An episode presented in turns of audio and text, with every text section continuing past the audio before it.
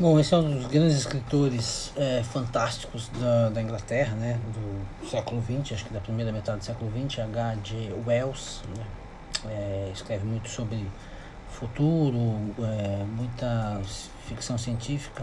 Esse livro, O Homem Invisível, tem um filme, é, acho que dos anos 90, é, com Kevin Bacon fazendo o papel. O filme é bem bom.